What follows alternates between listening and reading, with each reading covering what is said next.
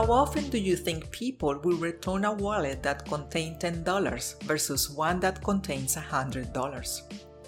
One might think that when more money is in the wallet, the lower are the chances that the wallet will be returned. And professional economists agree. However, this paper found an interesting twist. The authors visited 355 cities spanning 40 countries around the globe. During these visits, they turned in more than 17,000 lost wallets, containing varying amounts of money at various institutions, and measured whether recipients contacted the owners to return the wallets. Surprisingly, people were more likely to return a wallet when the wallet contained more money.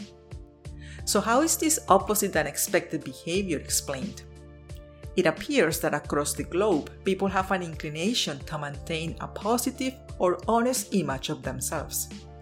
While it's easy to rationalize small acts of cheating, it is harder to think about yourself in a positive way when cheating is larger. In other words, as the amount of money increases in the wallet, so that's the motivation to do the right thing. Thus, when you lose a wallet, you can hope that the shame of viewing oneself as a thief will dominate the desire to pocket the money. Published in Science, short title Civic Honesty Around the World.